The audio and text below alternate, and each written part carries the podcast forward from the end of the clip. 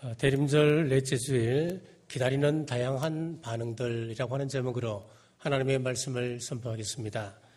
어, 심리학자 윌리엄 말스톤이라고 하는 박사가 사람이 사는 목적이 무엇인가 라고 하는 설문조사를 어, 했습니다. 결과는 이렇습니다. 94%가 무엇인가를 기다림에 있었다고 하는 이야기입니다. 사람을 기다리고 기회를 기다리고 좀 더 많은 변화를 기다리고 좀 나은 세상을 기다리고 있었습니다. 우리는 대림절 네 번째 주일을 보내며 예수님의 탄생하심을 축하하고 또 다시 오실 우리 주님을 대망하고 있습니다. 자, 그런데 세상 사람들과 우리가 사는 이 크리스마스는 분명 다릅니다. 한 유치원 아이에게 물었답니다. 성탄절이 무슨 날이니? 라고 물었더니 어, 산타 할아버지 생일이요. 라고 대답을 합니다. 또 몇 년 전만 하더라도 12월이 되면은 어, 탤런트, 개그맨, 가수들이 성탄 음반을 내었습니다. 불교 신자도 성탄 음반을 내었습니다. 이들은 예수님과는 무관한 사람들입니다. 자, 이러한 모습은 예수님 탄생 당시에도 있었습니다. 다, 반응은 다양했습니다. 그 첫 번째가 헤롯입니다. 오늘 본문 1절을 보십시오. 헤롯 왕 때에 예수께서 유대 베들레헴에서 나심에 헤롯은 에돔 사람으로 어, 로마 황제의 아부하여 왕이 된 사람이었습니다. 헤롯의 역사적인 평가는 이렇습니다. 사마리아에서 대규모의 어, 로마 제국에 반대하는 세력들이 일어났을 때에 이것을 진압한 공로를 인정받아서 어, 갈릴리 지역의 총독으로 임명되었다가 그 후에 유대 왕으로 승진한 사람이었습니다. 그가 왕이 된 이후에 그 아들까지 약 100년 동안 헤롯 왕가가 만들어졌습니다. 유지되었습니다. 예수님 탄생하실 아버지 나이가 아버지 헤롯 나이가 70세였습니다. 그리고 죽을 때는 약 4년 동안 더 정체를 하다가 죽게 되는데 그 이후에 그의 세 아들이 유대 땅을 3등분해서 한 지역씩 분봉왕으로 어, 섬기게 되었습니다. 자, 예수님은 아버지 헤롯 때 태어나셔서 아들 헤롯 때에 십자가에 못 박혀 돌아가셨습니다. 그러나 경제적인 부분에 있어서는 이 헤롯이 높은 평가를 받기도 합니다. 요단강의 기적이라고 하는 경제적인 성과를 이루었습니다. 일곱 개의 궁전과 900, 9,500석을 가진 극장 일곱 개를 건축을 합니다. 예루살렘을 예수선과 피니성을 갖춰서 재건축했고 30만 명을 수용할 수 있는 스포츠 경기장도 건축을 했습니다. 그리고 중요한 것은 성전을 건축을 합니다. 그것을 흔히 헤롯 성전이라고 이야기하고 이 헤롯 성전으로 말미암아 유대 민족의 관심을 사게 되었습니다. 자 그러나 어, 그는 편집증에 빠진 사람이었습니다. 그의 아버지가 독살된 이후에 특히 먹을 것에 대해서는 집요할 만큼 철저하게 체크를 했습니다. 수만 명의 노예를 동원하여서 10개의 중무장된 요새를 건축을 했고 곳곳에 스파이를 심어서 철저하게 감시를 하고 반역 혐의가 있으면 제거해 나갔습니다. 자, 바로 이러한 때에 우리 예수님께서 탄생하셨습니다. 유대인의 왕으로 나신 이가 어디 계시뇨? 라고 하는 동방 박사들의 말에 3절에 보십시오. 헤로드 왕과 온 예루살렘 믿었고 소동한지라. 왜 소동했겠습니까? 자기가 유대의 왕인데 새로운 유대의 왕이 태어났다고 하는 그 말 때문에 그렇습니다. 왕이 제일 듣기 싫어하는 소리가 노쇠하셨습니다라고 하는 이야기입니다. 이제 왕위에서 내려오시죠라고 하는 말 아니겠습니까? 그런데 이 동방 박사들은 왕에게 와서 왕이 될 사람이 나셨다 하니까 살인적인 관계를 가지고 있던 그가 아주 예민해졌습니다. 그래서 인류 역사상 가장 잔인한 참혹한 살인극이 벌어지게 되는데 베들레헴을 중심으로 그 근방의 두 살 아래의 산의 아이들은 모두 죽이는 그런 비참한 일을 벌이게 됩니다. 자, 이런 면에서 마태복음을 보면 또 재밌는 면이 있습니다. 마태복음은 의도적으로 헤롯과 예수님을 대조시키고 또 동방 박사들의 말을 통하여서 헤롯의 왕됨을 부인하고 있습니다. 1절과 2절 다시 보십시다. 헤롯 왕 때에 예수께서 유대 베들레헴에 나심에 동방으로부터 박사들이 예루살렘에 이르러 말하되 유대인의 왕으로 나신 이가 어디 계시냐? 우리가 동방에서 그의 별을 보고 그에게 경배하러 왔노라. 유대인의 왕으로 나신 이가 어디 계시냐? 이 말은 당신은 이제 왕이 아니다 그 말입니다. 오늘의 헤롯이 누굽니까? 세상을 얻고 지위를 얻기 위하여서 신앙의 기회를 상실한 사람이 헤롯입니다. 썩을 것들을 움켜쥐기 위하여서 하나님을 버린 사람들이 헤롯입니다. 온갖 희생을 치르고 꼭대기에 올라앉아서는 떨어지지 않으려고 애를 씁니다. 나는 왕이라 생각하지만 하나님께서는 왕으로 인정해 주지 않습니다. 하나님 앞에 인정받지 못한 그리스도인, 그 얼마나 가련한 인생입니까? 오늘 이 헤롯의 모습이 저와 여러분의 모습은 아닌지요. 사랑하는 여러분, 내가 내 인생의 주인이 아닙니다. 권력도 내 것이 아닙니다. 만왕의 왕이신 우리 주님께 인정받으십시오. 그 인생이 가장 행복한 인생임을 믿으시길 간절히 바랍니다. 두 번째는 대제사장들과 서기관들입니다. 4절에서 6절까지 보면은 신앙의 열정을 잃어버린 불행한 얼굴들이 등장합니다. 왕이 모든 대제사장과 백성의 서기관들을 모아 그리스도가 어디서 나겠느냐 물으니 이르되 유대 베들레헴이오니 이는 선지자로 이렇게 기록된 바 또 유대 땅 베들레헴아 너는 유대 고을 중에서 가장 작지 아니하도다 내게서 한 다스리는 자가 나와서 내 백성 이스라엘의 목자가 되리라 하였음이니이다. 헤롯이 성경을 깨뜨려 아는 자들을 불러 모아서 메시아가 어디에서 당했는지 물었습니다. 그때 대제사장들과 수관들이 구약 성경에 보면 베들레헴이라고 하는 것입니다라고 마치 남 이야기를 합니다. 사실은 대제사장과 서기관들은 메시아의 탄생 소식을 듣고 그 장소가 어딘 줄 알았다면 가장 먼저 뛰어가야 할 사람들이 아니었습니까? 이들이야말로 메시아를 손꼽아 기다려온 자들 아니었습니까? 그런데 예수님께 달려가지도 경비하지도 않았습니다. 이 사람들은 성경 내용은 잘 알고 있었습니다만은 그 내용을 믿지는 않았습니다. 좀 더 정확하게 이야기하라면 성경 내용이 이루어지는 것을 저희들은 원치를 않았습니다. 왜 그렇습니까? 당시 대제상들은 예루살렘 성전에서 어, 이문이 많이 남는 장사를 하고 있었습니다. 성경의 율법의 규정에 따라서 남자들은 1년에 세 차례씩 예루살렘 성전에 올라가 제사를 드려야 했습니다. 그때마다 수십만 명의 사람들이 예루살렘에 와서 하나님께 제사를 드렸습니다. 그런데 제사로 드릴 그 소와 양과 염소 비둘기 등을 예루살렘 성전 안에서 파는 것으로만 가능했습니다. 그렇기 때문에 시중에서 파는 값보다 훨씬 비싼 값으로 팔 수가 있었지요. 게다가 예루살렘 성전 안에는 로마 화폐를 사용할 수가 없었습니다. 로마 화폐에는 로마 황제의 얼굴이 새겨져 있기 때문에 그렇습니다. 그래서 성전 안에서만 사용하는 거룩한 동전으로 바꾸어야만이 그 돈으로 성전 안에서 파는 재물을 살 수가 있었습니다. 돈을 바꾸어 줄 때도 엄청난 폭리를, 폭리를 취하였습니다. 또 서기관들은 누굽니까? 율법의 해석자로서 백성들의 존경을 한 몸에 받던 사람들이었습니다. 사회적으로 보면 판사, 변호사처럼 백성들에게 법관 대우를 받던 사람들이 이들이었습니다. 이런 특권을 누리던 대제사장과 서기관들은 메시아 오시는 것이 달갑지만은 않았습니다. 메시아가 오시면 제사장도 없어집니다. 그리고 서기관도 필요가 없게 됩니다. 부와 명예를 한꺼번에 잃게 되는데 좋아할 리 있겠습니까? 그래서 저들은 만왕의 왕께서 오셨다 하셨을 때에 찾아가기는커녕 의도적으로 무관심했고 반대하고 비판하고 정죄하다가 끝내는 십자가에 우리 주님을 못 박아 버렸습니다. 참으로 역사의 아이러니라 하지 않을 수 없습니다. 아는 것과 믿는 것, 또 지식과 신앙은 다른 것입니다. 요즘도 마찬가지입니다. 습관적인 신앙생활로 타성에 빠진 이들이 점점 늘어납니다. 바리새인과 서기관처럼 남을 비판하고 정죄하는 사람 또한 늘어만 갑니다. 왜 남을 비판하고 정죄할까요? 그것은 저 사람과 나를 비교해서 내가 신앙의 의에 있다고 생각하기 때문에 비판하고 정죄합니다. 자기 신앙을 자랑하지 말아야 됩니다. 진짜 헌신하는 사람일수록 신앙 자랑하지 않습니다. 정말 신앙 좋은 사람일수록 겸손합니다. 모 교회에서 관상 기도를 통해서 투심 능력이 있다고 자랑하는 사람이 있었습니다. 그래서 이 사람은 늘 입만 떼면은 나는 기도만 하면 다 보인다라고 이야기하고 다녔습니다. 얼마나 투심 능력이 좋은 은사입니까? 그러나 그 사람 됨됨이 있습니다.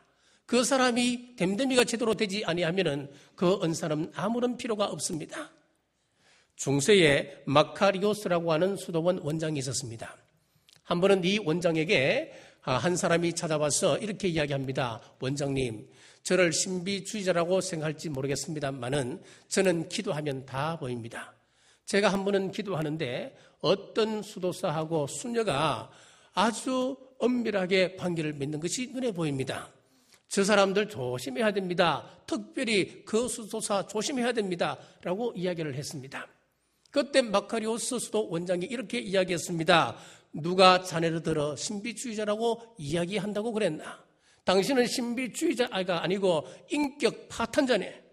동료 수도사가 여자 관계가 있다고 하는 것이 100% 물증이 있다 하더라도 그에 대한 언급을 조심해야 하거늘 그저 기도 가운데 환상 가운데 보았다고 그것을 떠벌리고 다니는 당신이야말로 큰들날 사람이세. 자네는 우리 예수님의 그 출생에 대한 성육신이 말해주는 진짜 신비를 깨달아야 되겠네. 라고 이야기했다고 합니다. 우리 성도는 알아도 모르는 척, 능력이 있어도 없는 척, 소리 없이 엄지에서 몸과 마음을 들여 헌신할 줄 알아야 합니다. 우리 모습 속에 남을 정죄하는 바리새인과 승유가 같은 마음은 없는지 점검하는 이번 드림절 되시길 간절히 바랍니다. 세 번째 사람들이 있습니다. 바로 동방의 박사들입니다.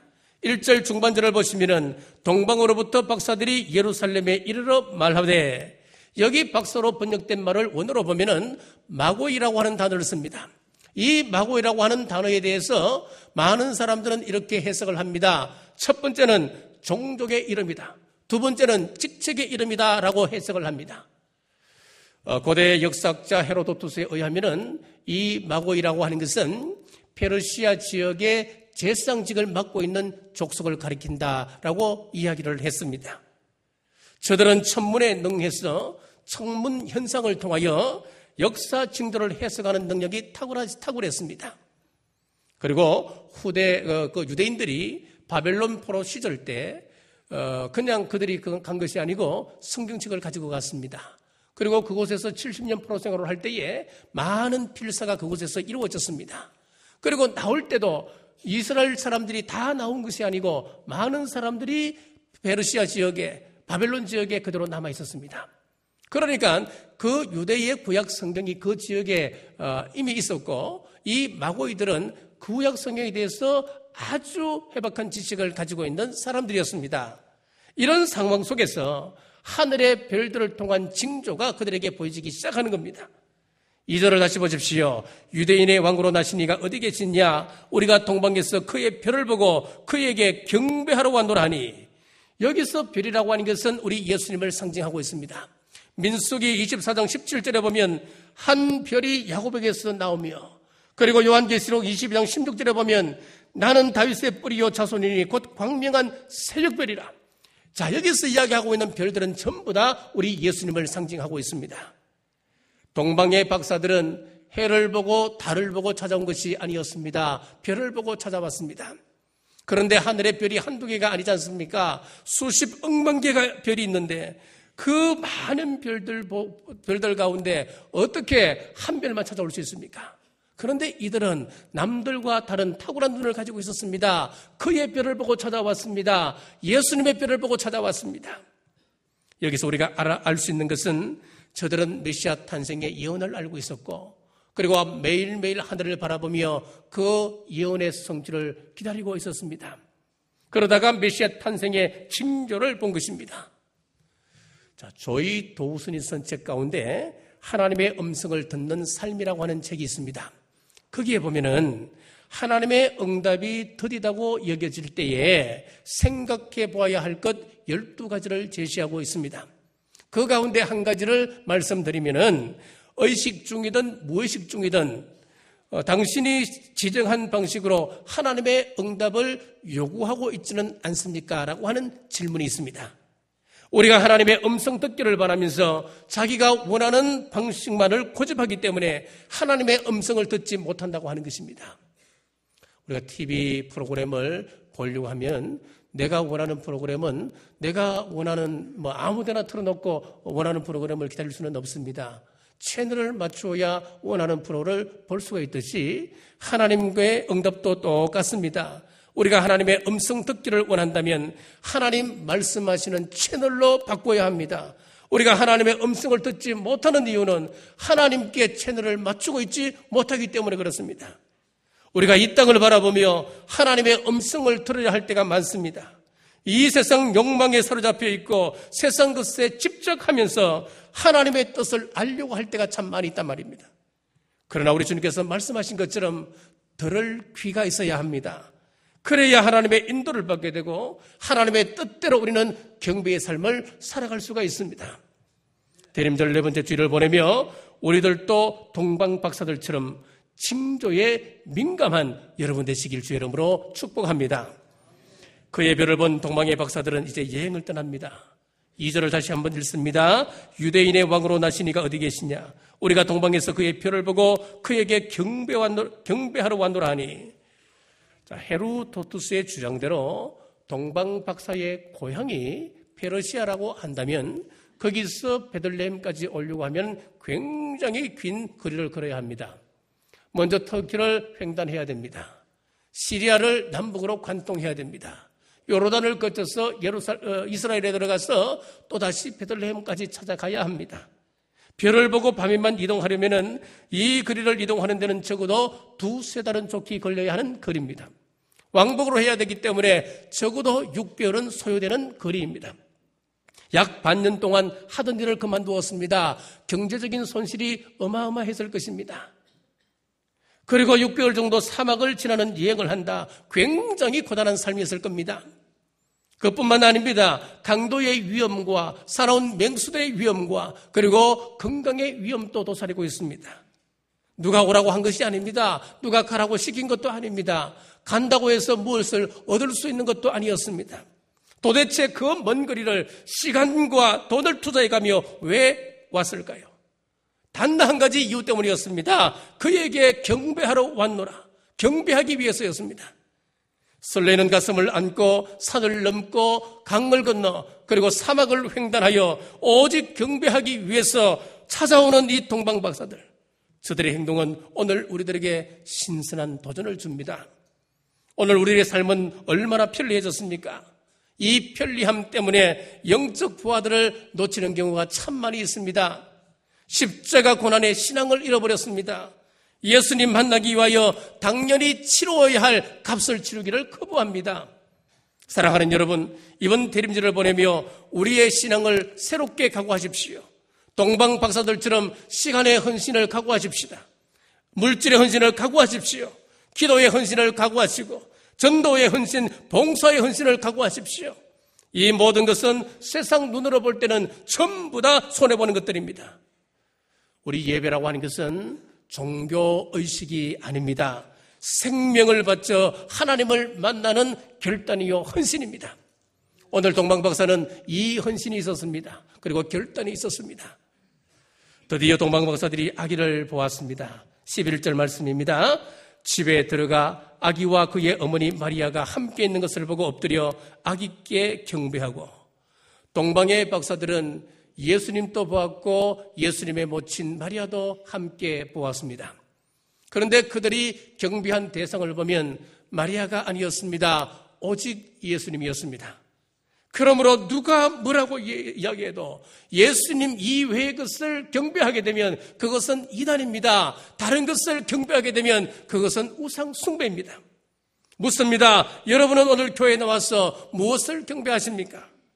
지식에 경배하십니까? 물질을 섬기고 있습니까? 오늘 많은 사람들이 교회에 나오는 이유를 세상의 많은 것들을 더 누리기 위해서라고 이야기하는 사람들이 있습니다. 그러나 예배라고 하는 것은 하나님께 복을 구하는 것이 아닙니다. 우리가 이미 많은 것을 누리고 있습니다. 많은 복을 받았습니다. 그 복에 감사하고 기뻐하고 감격해 하는 것입니다. 9절에서 10절을 보십시다. 박사들이 왕의 말을 듣고 갈새 동방에서 보던 그 별이 문덕 앞에 앞서 인도하여 가다가 악이 있는 곳 위에 머물러 서 있는지라 그들이 별을 보고 매우 크게 기뻐하고 기뻐하더라. 우리의 순수한 신앙이라고 하는 것은 예수님 한 분만으로 만족하는 겁니다. 예수님 만나는 것으로 기뻐하는 것입니다. 예수님 한 분으로 행복해 할 수 있고 예수님 한 분으로 족하다고 하는 고백이 바로 참된 신앙입니다. 사랑하는 경주 남부교회 성도 여러분, 예수님 한 분만으로 기뻐하시는 여러분 되시길 간절히 바랍니다. 자, 동방박사들은 경배를 위한 구체적인 예물을 준비했습니다. 11절 중반절입니다. 아기께 경배하고 보배합을 열어 황금과 유향과 몰약을 예물로 드리니라. 자, 고대에서는 높은 사람들이나 왕을 만나기 위해서는 반드시 예물을 준비했습니다. 마찬가지로 하나님께 나아갈 때도 예물이 필요했습니다. 출애굽기 23장 15절에 보면 빈손으로 내게 보이지 말라 그랬습니다. 출애굽기 34장 20절에서도 빈손으로 내 얼굴을 보지 말지니라 그랬습니다. 구약 성경에 보면 다양한 제사가 있습니다. 많은 제사들이 있는데 어떤 제사도 빈손으로 하나님께 나가는 법이 없었습니다. 피로 드리든지 짐승의 고기나 기름을 드리든지 아니면 향품을 드리든지 곡식을 드리든지 반드시 손으로 만질 수 있고 눈으로 볼 수 있는 것을 함께 하나님께 올리며 제사를 드렸습니다. 동방 박사들은 예수님을 경배하러 오면서 빈손으로 오지 않았습니다. 예물을 준비했는데 성경적으로 깊은, 깊은 의미 있는 것들로 바치게 되었습니다. 첫째는 황금을 드렸습니다. 황금은 왕권을 의미합니다. 이 박사들이 드린 황금은 예수님은 우리의 왕이라고 하는 신앙 고백적인 의미가 들어 있습니다. 당시 역사가 세네카는 당시 중동에서는 이런 말이 있다고 전해주고 있습니다. 황금을 가지지 않고는 왕을 만날 생각을 하지 말라. 이렇게 황금을 만날 때에는 반드시 준비해야 되는 것이 황금이었다고 한 겁니다. 황금은 금속의 왕이고 우리 주님은 이 인류의 왕이십니다. 두 번째는 유향을 바쳤습니다. 유향은 향기를 바라는 일종의 향수입니다. 우리 예수님께서 더럽고 냄새나는 마국간에서 탄생하셨기 때문에 향수를 선물로 드린 것이 아니었습니다. 유향은 성전에서 성전에서 제사 드리는 데 있어서 절대적으로 필요한 어, 물품입니다. 그 속에 들어있는 영적인 의미는 예수님은 제사장입니다 라고 하는 의미가 들어 있습니다. 하나님을 향하여 길을 여신 분이 우리 예수님이십니다. 세 번째는 몰약을 드렸습니다. 몰약은 시스터스라고 하는 나무의 진입니다. 이스라엘 사람들은 제사장과 왕과 선지자를 세울 때에 항상 그 머리에 기름을 부었습니다. 그때 그 기름을 관유라고 이름을 붙이는데 관유를 만드는 주 재료가 몰약입니다. 우리 예수님의 생애는 몰약으로 시작해서 몰약으로 끝이 납니다. 예수님께서 탄생하실 때 동방 박사들로부터 몰약을 선물 받으셨고 또 예수님께서 십자가에서 돌아가시고 장사 지내실 때에 그 시신에다가 몰약을 뿌렸습니다. 니고데모라고 하는 사람이 몰약과 침량 약 100근쯤을 가지고 와서 예수님의 시신에 발라드리지 않습니까? 이렇게 우리 예수님은 시작과 끝을 몰약과 함께 하셨습니다. 몰약을 가장 존귀한 분에게 바르듯이 박사들은 예수님을 가장 존귀한 분으로 경배했습니다. 자, 이 예물들은 단순한 축하 예물이 아니었습니다. 우리 주님께서 받으시기에 합당한 예물이었습니다. 왕이요 대제사장이요 인류의 죄를 대속한 구속께 드리는 예물이기 때문에 그렇습니다. 우리의 예물이 이래야 합니다. 우리 주님께서 받으시기에 합당한 예물이 되어야 합니다. 우리의 최고의 정성이 담긴 예물이 되어야 합니다. 아브라함은 이삭이라고 하는 보배합을 열 때에 하나님을 만나는 은총을 입게 되었습니다. 이 마리아는 향유 옥합을 깨뜨릴 때에 전무후무한 이름과 칭찬을 남기게 되었습니다. 사마리아 여인은 예수님 만나고 그 물동이를 던져두고 마을로 뛰어들어갔습니다. 지금 우리는 어떤 자세로 예배 드리십니까? 얼마나 정성을 여기에 쏟고 계십니까? 잘못된 태도는 은혜 받지 못하는 원인이 됩니다. 우리가 태도만 바르게 가져도 은혜를 받습니다. 어떤 사람은 교회 문을 열고 들어오면서부터 눈물을 흘립니다. 은혜를 받습니다. 그리고 불이 임하는 경우도 있습니다. 우리의 정성이 담긴 예물과 우리의 마음을 다하는 경배로 하나님 원하시는 예배드리는 우리 남북의 온 성도들 되시길 주의 이름으로 축복합니다. 경배를 마친 박사들이 돌아갈 때 하나님의 지시에 순종했습니다.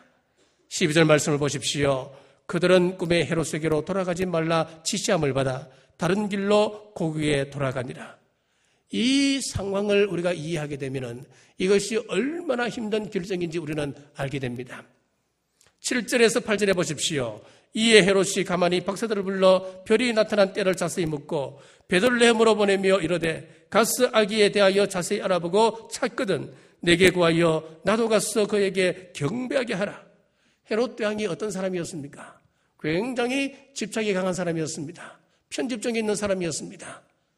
자기가 자기는 늘 살해 위협을 느끼고 있었기 때문에 10개의 요새를 만들었던 사람 아니었습니까?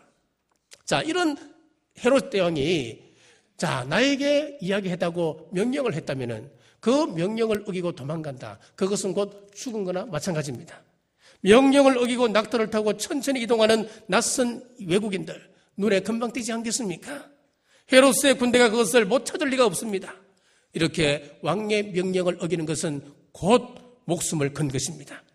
사랑하는 여러분, 우리가 기독교 진리 수행에 있어서 반드시 따라오는 필수적인 과정이 하나 있습니다.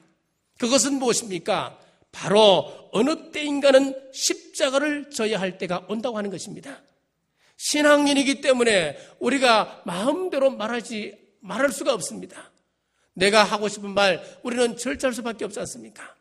우리가 경주 남북교회 교인이기 때문에 성도이기 때문에 하고 싶은 일 다 못하고 삽니다. 가고 싶은 곳 내 마음대로 갈 사람이 있습니까? 가고 싶지만은 내가 신앙인이기 때문에 내가 가지 못하는 곳이 한두 가지가 아닙니다. 우리는 절제하며 살아갑니다. 우리 예수님께서도 말씀하셨습니다. 누구든지 나를 따라오려거든 십자가를 지고 나를 쫓을 것이니라. 신앙생활 하며 십자가 져야 할 일이 있을 때에 오늘 말씀에 순종했던 박사들처럼 십자가를 거부하지 않기를 간절히 바랍니다. 사랑하는 여러분, 오늘 본문의 동방 박사들처럼 하나님 말씀에 순종하고 하나님 기뻐하시는 기뻐하시고 연락하시는 예배를 드리며 다시 오실 우리 예수님을 대망하는 2015년 대림절 되시길 주의 이름으로 축복합니다. 기도하겠습니다. 아버지 하나님, 2000년 전에 우리를 주에서 구원하시기 위해 독생자 예수님을 이 땅에 보내주심에 감사를 드립니다. 이번 대림절에는 예수님께 진정으로 경배하는 절기 되게 하여 주옵소서. 동방 박사들처럼 계시의 말씀에 순종함으로 돌아갔던 것처럼 우리도 감당해야 할 십자가가 있다면 기쁨으로 감당하기를 결단하는 대림절 되게 하여 주옵소서.